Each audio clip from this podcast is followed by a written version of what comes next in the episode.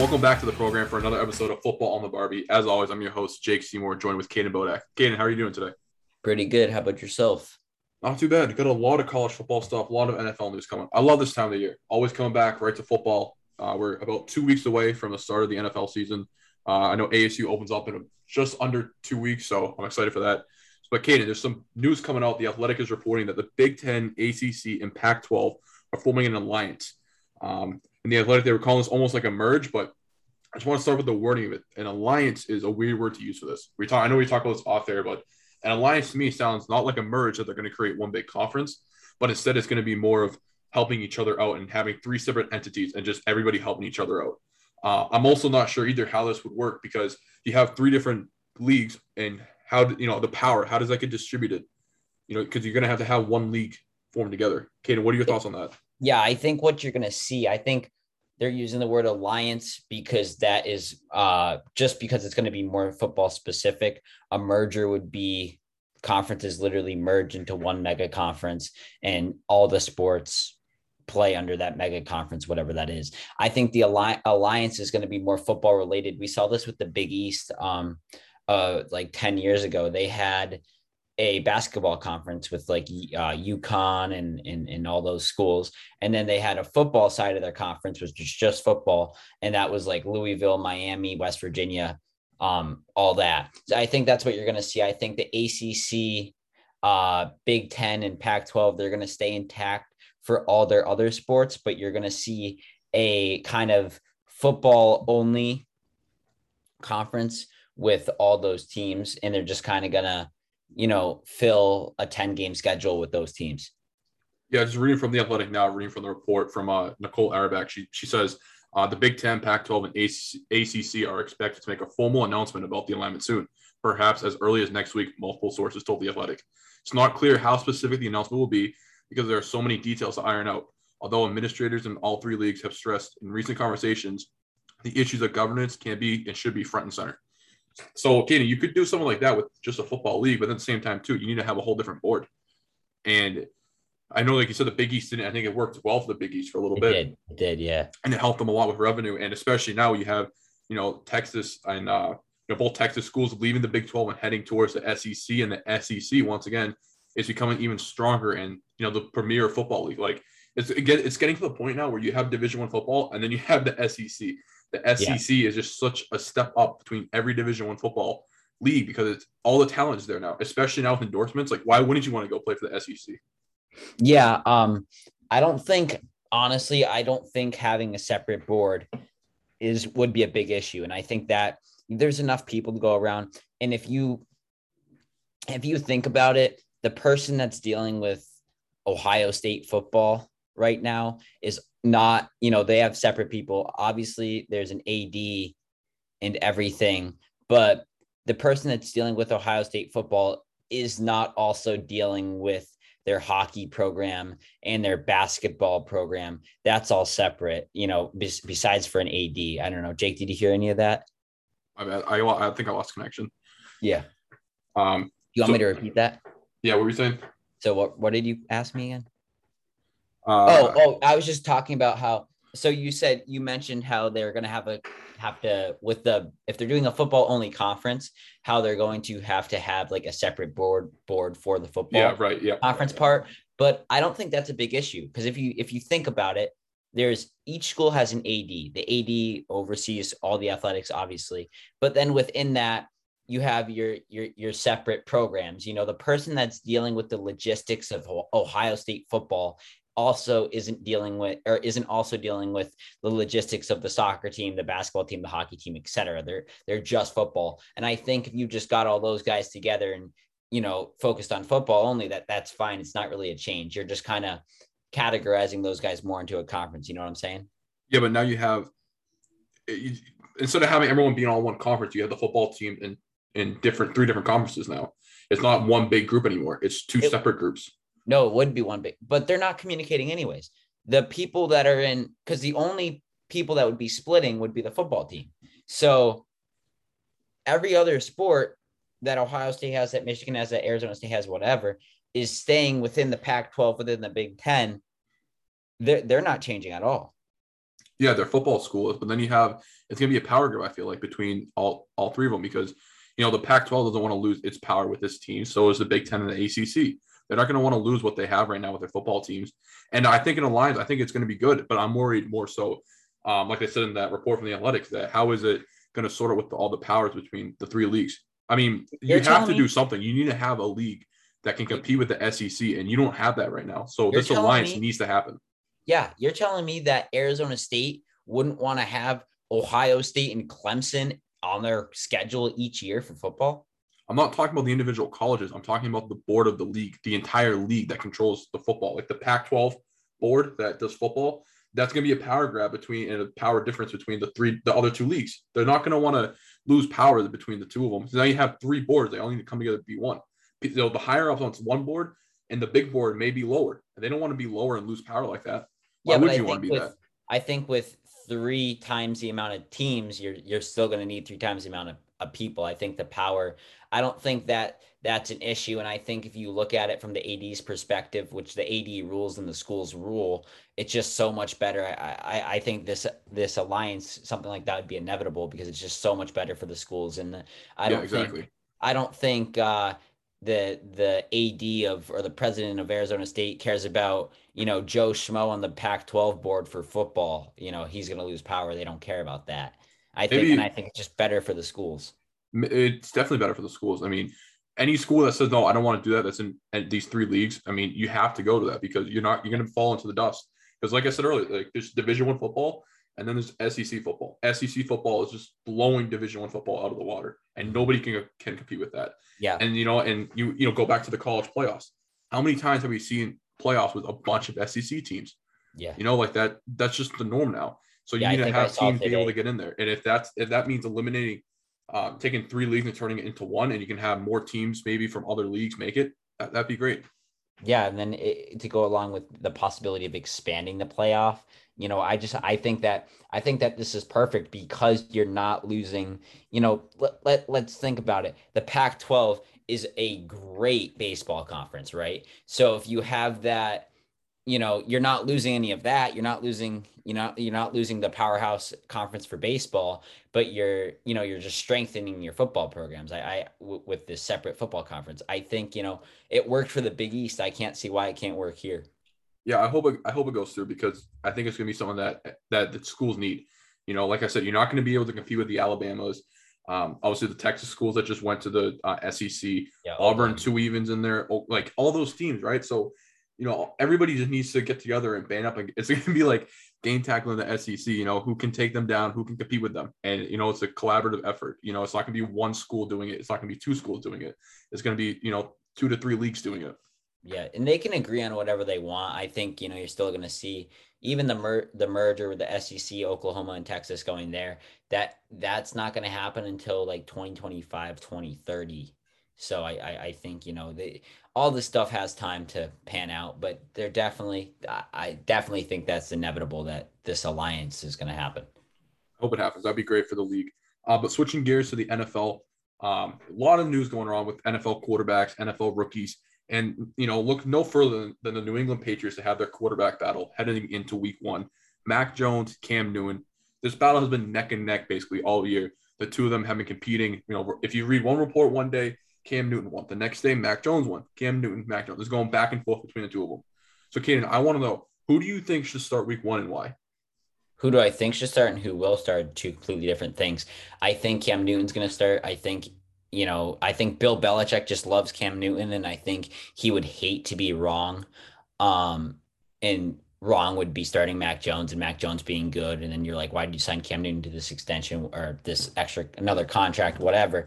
Um, Cam Newton, he's been with the first team this whole time in training camp. He's had a full training camp with the first team, uh, and Mac has not. Uh, so I think it's just Cam Newton's team, but I do think Mac Jones should start because their team is good. Mac Jones is good. He's proven that in preseason. Um, I know it's preseason, but he's all but he's looked solid. He should have had a touchdown last night, but he's dropped by the ASU bum, N'Keal Harry, um, because ASU can't produce good football players. Anyways, no, I feel attacked by that statement. No, I know that that was a low blow. I'm sorry because Auburn can't either. So, uh, anyways, uh, uh, Yeah, I, I think Mac Jones, Cam Newton will start. I think Mac Jones should start because let's be honest, I think week five, week five, because I think they play the Bucks in week four. So I think week five, Mac Jones starts for this New England Patriots team, and he starts for the New England Patriots for the next 10 years. Um, this is Mac Jones's franchise, and I think just letting him sit out for four weeks is, is useless, especially when you're not going to win the Super Bowl this year, anyways. Aiden, I have a question for you. Yes weren't you one of the people? In fact, I think you might have made a reel that I may may have edited for you. Weren't you one of the people that said the New England Patriots should stay away from Mac Jones because Alabama cannot produce quarterbacks? So yes. flipped, so have you so have you conceded the take? What I'm asking. I I don't think. Yeah, ten years. No, you conceded the take. You conceded no, I have take. not. Yes, I have not. Have. You no, just said. I would much said. rather stop. Stop. I'd much rather Kellen Mond. I I stand by that. Mac Jones okay, has looked cool. good. I would much rather Kellen Mond still. Uh, but I, mean, I, I wouldn't think, disagree with you. Mac has looked great though. But I do think that he will be. I, I do get nervous. You know, I think Mac Jones looks great, but just the way, still, if you go back, just the way the NFL's trending with these QBs, and watching him more in NFL preseason, he can move outside the pocket a little bit, and you know, can he make his living um, kind of Tom Brady esque. I don't think so, which is why I don't think he will last with the Patriots. I are successfully, but ten, but ten years. Eh, I guess ten years is a long time, maybe five. So we've gone from don't take Mac Jones at all to five years to ten years, and now I'm back to five. To five, yeah. So I want wait. I just want you to say on like on record, you conceded the take. Yeah, I still don't think he's going to be a successful NFL quarterback but you can see the take because you you want him to start for the Patriots. Yeah, he's going to be like Kirk Cousins. So you can see the take. I was wrong. it's all yeah, good. It was. Yes, it, it was me. I, I think he's going to be like a Kirk Cousins. You know, he, he's going to be good in the, but the defense is going to win them. You know what's going to win them, and I, I I think that um, there's no harm in starting Mac Jones week week one. I just I just really love those uh, takes that we saw. And, and Katie, you're not the only one. A bunch of guys in the Boston media did it. You know, you always see, oh, Mac Jones can't do this, can't do that. Uh, don't don't take Mac Jones. And then all of a sudden, with the 15th overall pick in the NFL draft, the New England Patriots select Mac Jones. And then Boston media blows up. Mac Jones is being compared to Tom Brady. He's the next best best thing. And now we're at the situation with the quarterback battle. And there are people in the Boston media uh, rambling on about how you know Mac Jones should start. But in April before the draft, they were like, "Don't touch him. Don't touch him with a ten foot pole." And I just yeah. I love the flip flop because I think it's hysterical. Yeah, yeah you kind of got to persuade yourself, you know. Yeah, you got to persuade yourself. I'm a Patriots fan, right, right? I'm a Patriots fan through and through, so I want him to do good, you know. Of course, um, but I'll tell you what, uh, Mac Jones should not start Week One. It's why? Cam Newton's ball team. You know why? You know who you have coming in Week Four to Gillette Stadium for the first time in basically your NFL existence. The GOAT, Tom Brady, is coming back to Boston, to Foxborough, to take on the New England Patriots. Tom Brady is going to embarrass this team. Like, no joke. They're going to be embarrassed. They're going to be blown apart. The New England Patriots will lose that game by a lot. It's going to be embarrassing. Okay. You put Mac Jones in that spotlight, you start him week one, you have to start him week four. The national media is going to be covering that game at Sunday Night Football. Mac Jones is going to be embarrassed by you know the Buccaneers because the Buccaneers defense wants to win the game for Brady. And now all of a sudden, Mac Jones' confidence is shattered. The national media, you're going to see headlines: the successor uh, versus Tom Brady, the heir apparent to Tom Brady. And Mac Jones is going to always be compared to Tom Brady because that's just how it is. He's the next guy up. But you don't want, I don't want Mac Jones anywhere near the field on week four. In fact, I want him up in the luxury box with Robert Kraft. I don't want him anywhere near this field because I don't want this kid's confidence to be shattered. You go into week four, you you lose you're going to lose. You might be two and two. You know, I don't think you're going to be three and one. People think that, but two and two, I think is a good record to have. Week five, you go to Houston. That's when you start Mac Jones. You don't start him the first four weeks. You don't want him going up against Brady or the Bucks. And if you're Bill Belichick, you kill any narrative that he there's the possibility of him starting because you don't want the national media to cling to any of that. Mac Jones should not start for the first four weeks. You don't think you think him having a bad week four against the best uh, uh, football player of all time in his rookie season would diminish his confidence to the yes, uh, to the extent that it would affect him for the rest of his career.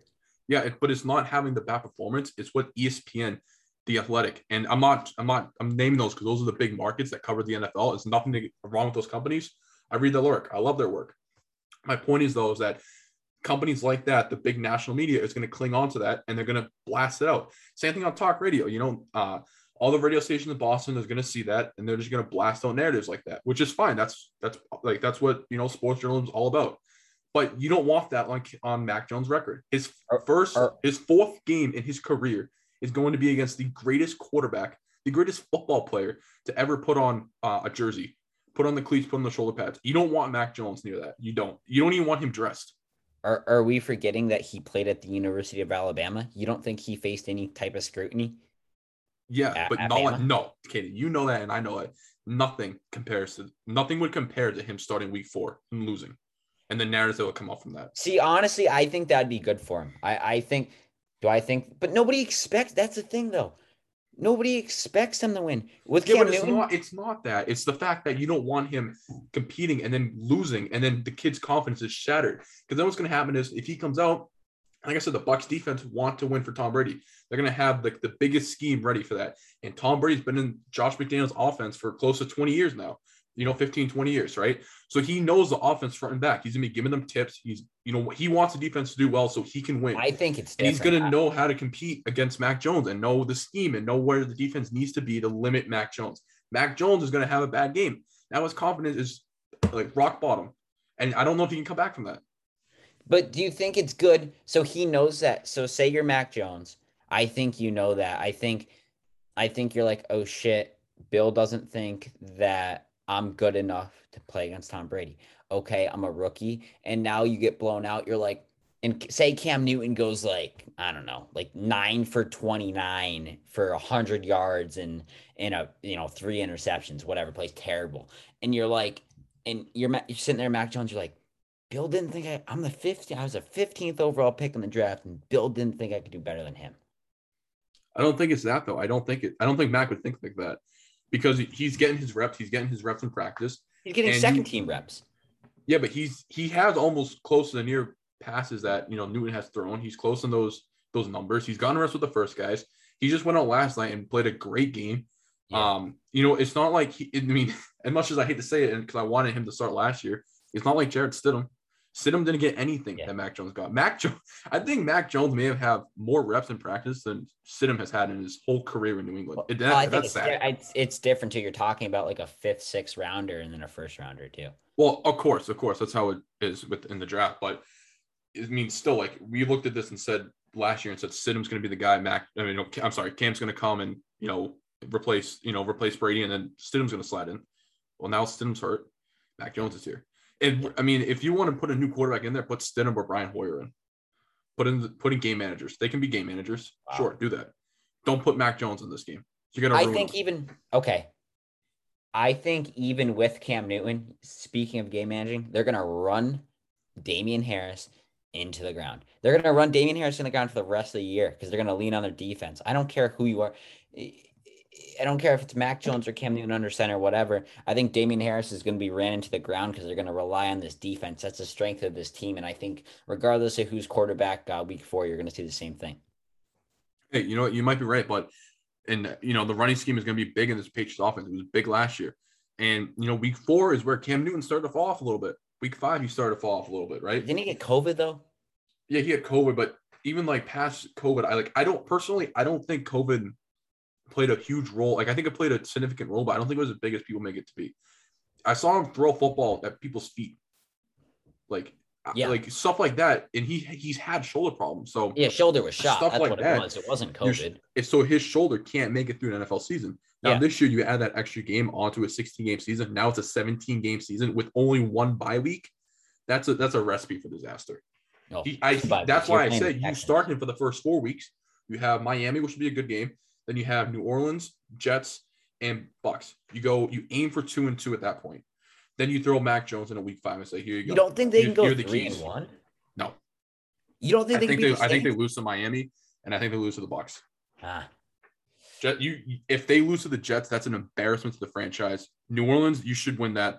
I oh, if they lose to the Jets, you're firing Bill Belichick. I do not care. I don't know about that. It's a little. No, excessive. you're firing Bill. They don't lose to the Jets. Well, I don't know. It's gonna be interesting. But moving on to the another quarterback, Andy Dalton or Fields. Uh, Andy Dalton had an interesting uh, clip that he had. Uh, I'm gonna pull it out and play for you guys because it was very interesting what he had to say. Here's a clip. Who I am, I know who I was created to be. I know um, where my identity lies, and so um, do I want the fans behind me and this team and all that kind of stuff? Yes. Do I want them behind Justin? Absolutely, I do. Um, but I, that's not my focus. I can't focus on all that right now. Um, like I've said before, Justin's going to have his time and Justin's going to have a great career. But right now, it's it's my time, and so my focus is on being the best player I can be for this team and do everything I can to help this team win. I love that quote from uh, Andy. That, it's I, so perfect. It's perfect because it's it's the it's the perfect quote you want for somebody who's the bridge guy. Andy Dalton's coming in. He just wants to do his job. It's his team. He wants to win for the Bears. Now, you know, you let him do his thing and he's and he's helping Fields. Fields will do his thing. And when Fields is ready and Andy Dalton's, you know, not, you know, and they surpass him, Andy Dalton's gonna get benched and Fields gonna come in. Uh, but it's funny that a guy like Andy Dalton will do that. Um, but when the Patriots tried doing that with Jimmy G and he just got like Tom Brady's like, no, get him away. Those quotes sound Goodbye. like a bridge guy to you? Andy Dalton, yeah. He, that, he said he, said, it's my, my team time now. Is now. That's not a bridge guy. Yes, no. Saying my time is now. I'm going to win for this football team. That's not a bridge guy. A bridge guy says my time. I'm going to teach Justin the ropes, and he's going to take over midseason. That's what a bridge guy says. No, that's not, not what he said though. Not he Justin's going to have a great career two years down the road, and I'm going to take this football team and send them to the playoffs. That's not what a bridge guy says. And this these quotes by Andy Dalton are a guy who is scared for his life and knows that he will not be in the NFL next year. That that's all this is. No, it's he's scared of Justin Fields. I don't know if I don't know if scared is the correct word to use there, but I will say this: it's it, it will be Justin Fields' team, maybe this season, maybe next season. But regardless, as of right now, August twentieth, it's Andy Dalton's team. It's Andy Dalton's job to lose. You don't want to start Fields week one. You know, do you now do you do someone with Mac where, like I said before, where you put Fields in at week five, week four, whatever? Sure, of course. But right now, you don't want you want Fields to get into the NFL season, realize the grind, get used to it, and then once when he's adjusted to that, then you say, "All right, here are the keys, Fields, go at it." You don't he want the college football. He knows the grind. Yeah, but okay, you, me and you both know college football and the NFL game are two totally different games. You yeah. can't just expect anybody. I don't care if he's Tom Brady, Peyton Manning, the Tom Brady only threw like three passes his rookie year. He had nothing, and he played behind Drew Bledsoe. He also it takes a while. It takes a while for guys like that to get adjusted to the NFL level. So if you have Andy Dalton come in and play, even if he plays the entire year, let Fields get adjusted to the offense, adjusted to the grind, have a full offseason, an NFL offseason ahead of him, where he doesn't worry about the draft, the combine, any of that stuff. He can do whatever he needs to do to get ready for next season. Then you put him in, and Andy Dalton's your backup next year. It's See, a perfect quote by Andy. See, 10 years ago, Jake, I would agree with you. It take because the way they're coaching in the NFL now is changing. I agree that this game's these guys are bigger, stronger, faster. But you saw this with Justin Herbert last year, and you're seeing this now more often. These guys are NFL ready. Why are these quarterbacks NFL ready? Because these head coaches and offensive coordinators are realizing that in order for these guys to have success, they have to build a system around them. If if uh if Justin Fields, right, is good was good at Ohio State with their offense, why would we take Justin Fields out of that offense where he had success and throw him into another thing. They're just going to keep an offense. They keep a college style offense, just like every team in the NFL is doing right now, and they're just going to build uh, the that offense around Fields. I, I it, Fields and Dalton have two completely different play styles. I think the way the NFL is trending right now, you don't put the QB in the offense. You build the offense around the QB and to their strengths. So I just think, you know, I think Fields will be ready if you are the Bears are building the team around Fields that just have Andy Dalton in there. Now it's the same thing with the Patriots with Cam Newton and Mac Jones. They're building the team around Mac Jones and going to have a Mac Jones play style offense. But Cam Newton doesn't fit that play style, but he's the guy right now. So Andy Dalton's going to be like that guy. Now with Fields, of course, you get you get the legs with him, you get the ability, the mobility in the pocket. You don't have that with Dalton, right? So, you know, plays like that, you know, maybe plays that Fields could have ran for a first down. You're not going to get with uh, Dalton. But that's okay because you can show it to him on film and say, look, Dalton couldn't do it, but that's your play. You can run the five yards, get a first down here. So you know, why nobody's open. So why wouldn't you respond with that? If you're Justin Fields, why wouldn't you be like, all right, well, why don't I? and you're like, no, you're on the bench. You got to watch him and say, oh, I could have done that. Like that's not good for you. No, yeah, but he needs to get adjusted to it. I don't think any rookie quarterback should play week one, unless if you're in a per, in a poverty franchise like the Jacksonville Jaguars with Trevor Lawrence.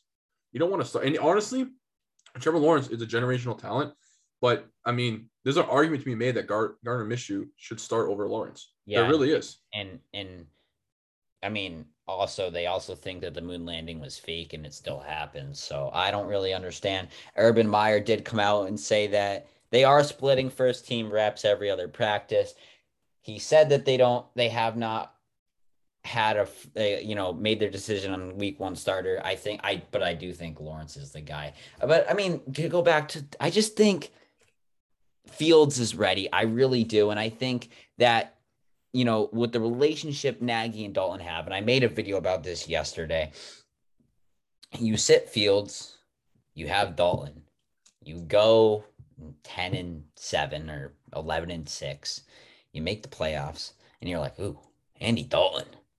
We can do something with Andy Dalton. We don't need Justin Fields. You don't want that in Matt Nagy's head. No, you have a young running back in David Montgomery. You strengthen up that offensive line in the draft next year, and you are set with Justin Fields. I, I think getting Justin Fields first team reps uh, this season doesn't hurt them at all. I think it just furthers his development than sitting back and watching a guy who can barely move and has a completely different play style that's irrelevant in today's NFL play. Well, look at a guy like this is more recent example. Look at Patrick Mahomes. He he played one game and threw for 22. You know, he had 22 completions, right? 35 attempts. Okay, you can do that with Fields. Put him in towards the end of the year. Let him get a game in, and then go to the offseason. You don't need to start Fields right now. This narrative of starting rookie quarterbacks right now, and Caden, I get what you're saying that the college game is more creeping into the professional in the NFL than the NFL creeping into college game. I get that, and, and prospects now are more developed because these guys have been training for the NFL since they're, you know, 12, 13 years old. So they've been on this grind for a while. But when you finally get there, when you finally get to that moment, there's still an adjustment to be made. So you don't want to have your rookie quarterback go out there and struggle. You know, a guy like Patrick Mahomes, he he like I said, he only played in one game. And he's he the like best. Seven, wasn't it like week 16 or 17 when they had all their backups anyways? Uh, like Patrick Mahomes sure never came into that. I know he was like a top 10 pick, but he never came in. They didn't. They, that was Alex Smith's team. They never had Patrick Mahomes there to be the guy. Yeah, Justin, but I'm saying they made the transition the second year. They didn't do it the first year. What? What? What? You said you don't want your rookie quarterback to come in and struggle. Who's to say that he won't struggle second year?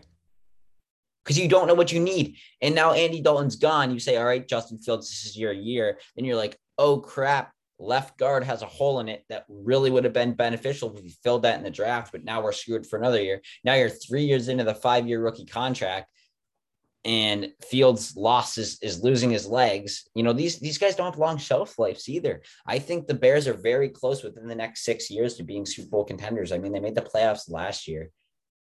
Yeah, but you can do that all with not starting Fields in the week one. You can start Fields and you know from week five and onward. You don't need to start him week one. That's my point. Is that this notion of starting rookie quarterbacks uh, week one, no matter who they are, is I don't know where it comes from. I get it. They're more NFL ready. They're more developed. All these players are better prospects than the ones we had five, five, ten years ago. I get that, but you don't need to start them week one. It's just someone that there's nothing about starting a, a rookie quarterback week one that makes them better. That makes it better for the team. You still have the fifth option if they're a first round pick. There's nothing wrong with waiting on a guy and letting him develop on the bench. I'm a believer that players can develop on the bench. They don't need in-game reps to make sure that they develop. They can sit on the bench and learn and watch film and watch the playbook, learn the playbook, all that stuff. They can do that on the bench. They don't need the in-game reps.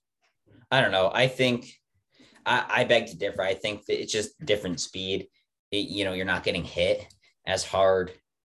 I mean, I know you want to get, t- you know, if you're a practice player, you want to tackle him. But if you if you're a guy in practice, you don't want to kill your franchise QB in practice stuff like that. I just think it's different and it feels different too because you know that if you make an aired throw, they just run the drill back. But you know, if, if, if it's fourth and five game on the line and you need a five, you need five yards to extend the game and extend your season. That's just totally different, something you can't replicate. And I think uh, early, as early as possible is beneficial for these guys, but I guess we'll wait and see. it'll be interesting to see what happens uh, with Andy Dalton and Fields. But I think Andy Dalton is on the right path. I thought it was a great quote by him. Moving on. Okay, now I want to know which rookie quarterback do you think will have the, the biggest impact uh, in the NFL this year for their team? So when I came up with this, we, you know, when we're coming up with topics, I was thinking and I was like, oh, this could be like, you know, who could have the biggest impact? You know, ooh, this is a good one because there's a few ones. We have Trey Lance, we have Zach Wilson. But then I forgot we have Trevor Lawrence. I don't think this is any debate. I, I, I honestly, this was this, this is my topic, right? You know, this is my idea. And this was a stupid topic. And I think you're going to agree with me here that Trevor Lawrence is the guy that's going to have the biggest impact on this Jaguars franchise. Marvin Jones and DJ Chark are good. And they're going to be good with Trevor Lawrence, who is also very good and who is better than Trevor, uh, Zach Wilson, who is better than Mac Jones, who is better than Trey Lance, who is very good, by the way, but will probably start like week five. I just think Trevor Lawrence is the clear answer here. I would go Trevor Lawrence. I mean, if you don't go Trevor Lawrence here, I mean, he's the best prospect that we've seen since they said like, since Andrew Luck. Yeah. yeah. So, I, like the it, Trevor Lawrence is a generational talent, and he really is NFL ready. Like I said earlier, that there's an argument to be made that Gardner could start over Lawrence. I don't think that should happen. I think Lawrence is one of the rare guys that you can throw him to the wolves and he's going to survive and fend for himself and actually you know, do well in the, you know, in the postseason. Uh, I'm sorry, in the regular season, uh, and maybe make a postseason bid. Maybe. I mean, that's a little bit of a stretch, but you know, maybe he gets the Jaguars into it a little bit. I mean, anything's better than a one in 15 record, right? So, I mean, even if even if he goes two and uh, 15, it's a little bit better than last year. So, yeah, hey, I'm excited to see Lawrence. Hey, he comes to comes to Gillette. I mean, right? Yeah, I know you're in. Ja- I know you're in Arizona, but uh, I don't know if he comes to. I think I he does. I think they do play him, right? I feel Let like they do. That. I feel like they do play him, but I think it's it's I think it's in Gillette. I'm excited to see. I mean, these are non-rookie quarterbacks at this point, but uh, Justin Herbert and uh, Joe uh, Joe Burrow. I'm excited to see what they do.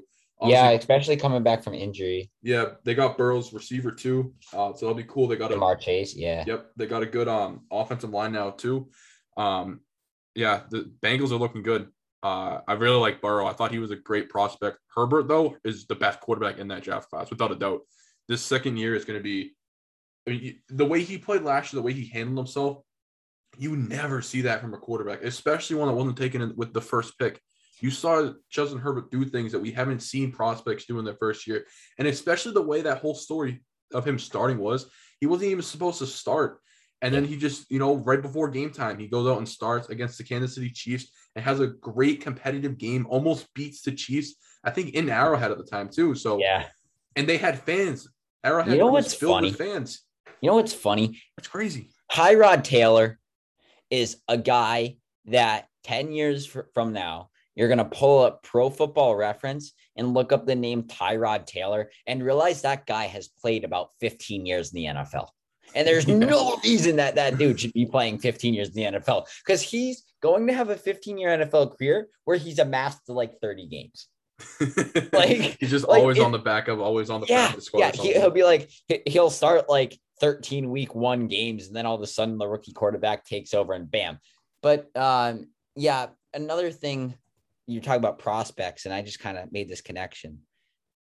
One of the top quarterbacks in the league right now is Josh Allen. I think Justin Herbert, you can make an argument that he's top seven. Yep. What did those guys both have in common coming out of like college going into the draft? They were over, they were powerful guys who all they were were strong arms. That that's what they both myself included. I know I'm just Joe Schmo and I have no NFL experience and I never will. And you know, I'm just like a 120 pound stick that just talks into a camera. But all these guys, all these Todd McShay's, you know, you know, whoever, they all said Justin Herbert is a guy, all he is is a guy with a big arm. Josh Allen, all he is is a guy with a big arm. Well, now these two guys with big arms are ripping up the NFL. I mean, yeah, we're t- there's also uh, Pat Mahomes and stuff, but it's just kind of crazy to me to to think that these guys, two two of the top quarterbacks in the league, both had this thing that why they're not going to be good, and all of a sudden they are. Yeah, it's, it's interesting because I feel like a, a, strong arm you can't really develop in the NFL, like your arm's pretty much already set at that point. Yeah, because uh, it's like a muscle. You know, it's, it's, something about muscle at that point, right? So um, it's hard to develop that. But if you have a strong arm, you can develop a lot of things, especially if you have a good football IQ. Because if you make it to that point, obviously you have a good IQ for, for the game. Mm-hmm. Um, so I mean, prospects like that, it's always worth taking a chance on. And Justin Herbert, I think you're going to look back in about five, ten years and say, "Wow, the Bengals really should have taken Herbert at first. Joe Burrow was a mistake." And and that's not a knock on Burrow because I think Burrow's a great quarterback, a great prospect. But at the end of the day, too, I think Herbert's just going to be so much better than Burrow. Yeah, Burrow had one good year, I think, and that cemented him. That's what it was. But who knows? yeah. That that old line in in, in uh, Cincinnati needs so much help that it's going to be a while, though, which is good. And and Joe and you need a running back, and Joe Mixon is not going to have that a, a long career. I I don't know. There's just so much that goes into having a good football career. It's just crazy, man. Yeah, hopefully it all works out for Burrow. Uh, but another quarterback that I hasn't worked out with, and unfortunately, uh, another bad luck on the side. Carson Wentz's injury. Uh, he's out for five to 12 weeks. Is they're hopeful that he comes back for week one. They're not really sure. Jake Eason, the fourth uh, round pick they picked uh, in 2020, is currently the starting quarterback uh, as long as Carson doesn't come back for week one. Uh, Caden, what do you think about this? Super Bowl champion Carson Wentz just lost his job in Indianapolis. That's what I think about this. He's out five to 12 weeks. This man has not been able to stay healthy. He's going to come back. He's going to struggle. Jacob Eason is good. I didn't think he was good. And all of a sudden, I'm going to pull this up right now. Jacob Eason last week, I know it's preseason, but I'm going to overreact. Okay. I'm going to do what they tell you not to do, and that is overreact to a preseason game. Jacob Eason was 15 for 21 with 183 yards passing. The, Ooh, like this guy, I mean, I know it's a preseason, whatever, but I don't know. They're to run Jonathan Taylor into the ground. Jacob Eason has shown in that preseason game at least that he can throw. He wasn't a no name. He was a big recruit coming out of Georgia. Then he transferred to Washington. He was a projected second round pick that fell to the fourth. This isn't a nobody. This isn't an undrafted free agent that was just signed and picked up to fill Carson Wentz's shoes. He didn't have the chance to perform because of Philip Rivers last year. And this is a guy that we were talking about maybe could have started over Phil Rivers. I think Carson Wentz lost his job with this injury. Very unfortunate, but he um, is a Super Bowl champion. But I do think this is Jacob Eason's team now. It's awful. I, I was really hopeful Carson was, was going to have a great year uh, in, in Indianapolis, but this injury, I mean, even if he comes back in five weeks, what's to say that this injury isn't lingering for for not even the rest of the season, the rest of his career? And he's had that knee problem. I mean, I know this is a foot I think this is a foot injury. Yes. But think about the knee injury he's had has bothered him for the rest of his career or ever since he's gotten it. Yeah, it's it's tough, man. Uh, I mean, it, I think Zak Keefer of the Athletic, he was saying, uh, just reading this now that so he's not wearing the cast or boot anymore at practice, and they're hopeful that he's going to be able to take uh, walkthrough reps soon. But still, like you're you're within a month from the from your week one game, your week one matchup, and your starting quarterback is hasn't even taken walkthrough reps yet because he's hurt that's not a good sign for the. Yeah, just think about how good this is for Jacob Eason, though. It's great. You go from Carson Wentz is the guy to boom, he's injured. Now I'm the guy. I get these first team reps that Mac Jones isn't a guy like Mac Jones isn't getting. It's so much better for his development. He's showing the Indianapolis Colts what he can do. He's having success. I, I, really think this is Jacob Eason's job to lose for the future, like for a long time, especially with that great offensive line that they have. I mean, I know Quenton Nelson got hurt, but he'll be back. I mean, I I just I really think this is uh, Jacob Eason's job to lose. Yeah, I mean, it is a great, it's it's a great O line. I really like their receiving corps too, especially Pittman. I really like him. I've always I followed him even since uh, when he was at USC. Uh, he's a great receiver, great player. Uh, I think he. I great thought he was gonna too. He has. Yeah, he does. Yep, he does all yeah. those YouTube vlogs, which is cool to watch. Um, I, I was really looking forward to seeing his connection with Carson Wentz because obviously last year he had Philip Rivers and he was a rookie in a weird COVID year. So he didn't get a lot of uh, reps and a lot of the time that maybe he could have gotten if it was a normal year. But now, you know, he's in a normal year. He has a great quarterback, or he had a great quarterback in Carson Wentz. Yeah. Uh, I'm to be interested interested to see how Eason and uh, Pittman, you know, coincide. I think Pittman really is. He's going to be one of those guys you look at back at and say, "Wow, that he should have went first round." Yeah, I think he's, going to be a great receiver. especially then you have the running game. Marlon Mack's coming back. That's your Yep. receiving back. T.Y. Hilton's getting old, but you know, you have Parris Campbell. I think they're going to be pretty good. I, I, I think, you know, and I don't think they have, I'm just looking at their roster right now. Uh, Uh, they have a great. They just have a great team, top to bottom. Even in the organization, the front office, those guys in the front office do a great job of making sure the team's ready to compete. I mean, they went out and they got Carson Wentz. Now I know that might have been a backfire now because he's hurt and they give all those picks for him. But at the end of the day, they went out and made a choice that they thought, and at the time, helped them win football games. And obviously now he's hurt, and hopefully, you know, that we look back at this and say, you know, don't say that it this was a horrible trade and that it was a you know a decent trade. Um, but the Colts, I just hope they do good because they the Colts one of those franchises that had they were always good, they were always in the mix, and then they lose their quarterback, and then they just fell off again. And it's almost they- like the Patriots. oh I'm man. sorry. All right, hey, here's the question: Easton or Mac Jones? Mac Jones. Mac Jones. Any day of the week? What's that? Any day of the week, you pick Mac Jones over Easton. You seem like you seem like to be a pretty big Easton guy. This is bi. It's totally biased. Like you can't do that to me. No, but I- I do think Mac Jones is better quarterback. But again, I haven't seen Eason play uh except for on tape. I'm a Patriots fan. Mac Jones is the guy. I was an Auburn fan through and through. He's from Alabama. I came around. This is big. I hate. I, Auburn's like out of the window now, whatever. It's it's it's big, but I mean, it's I'm I'm totally biased. But I do I do think Mac Jones would be the better guy. I, I, but they are similar in um in in the in terms of how they're both really not mobile guys. Um, and I and you know how big I am on guys who can move now in today's. NFL. Yeah, and um, both both of these guys aren't that. But um, I think just you know a 15th round or 15th overall pick and a fourth rounder. Just I just think you got to go with the 15th overall pick. I trust Bill. I guess. Fingers crossed. And Bill, we trust, right? I guess so. All right, guys. Thanks for joining this week's episode of Football on the Barbie. We'll catch you guys next week.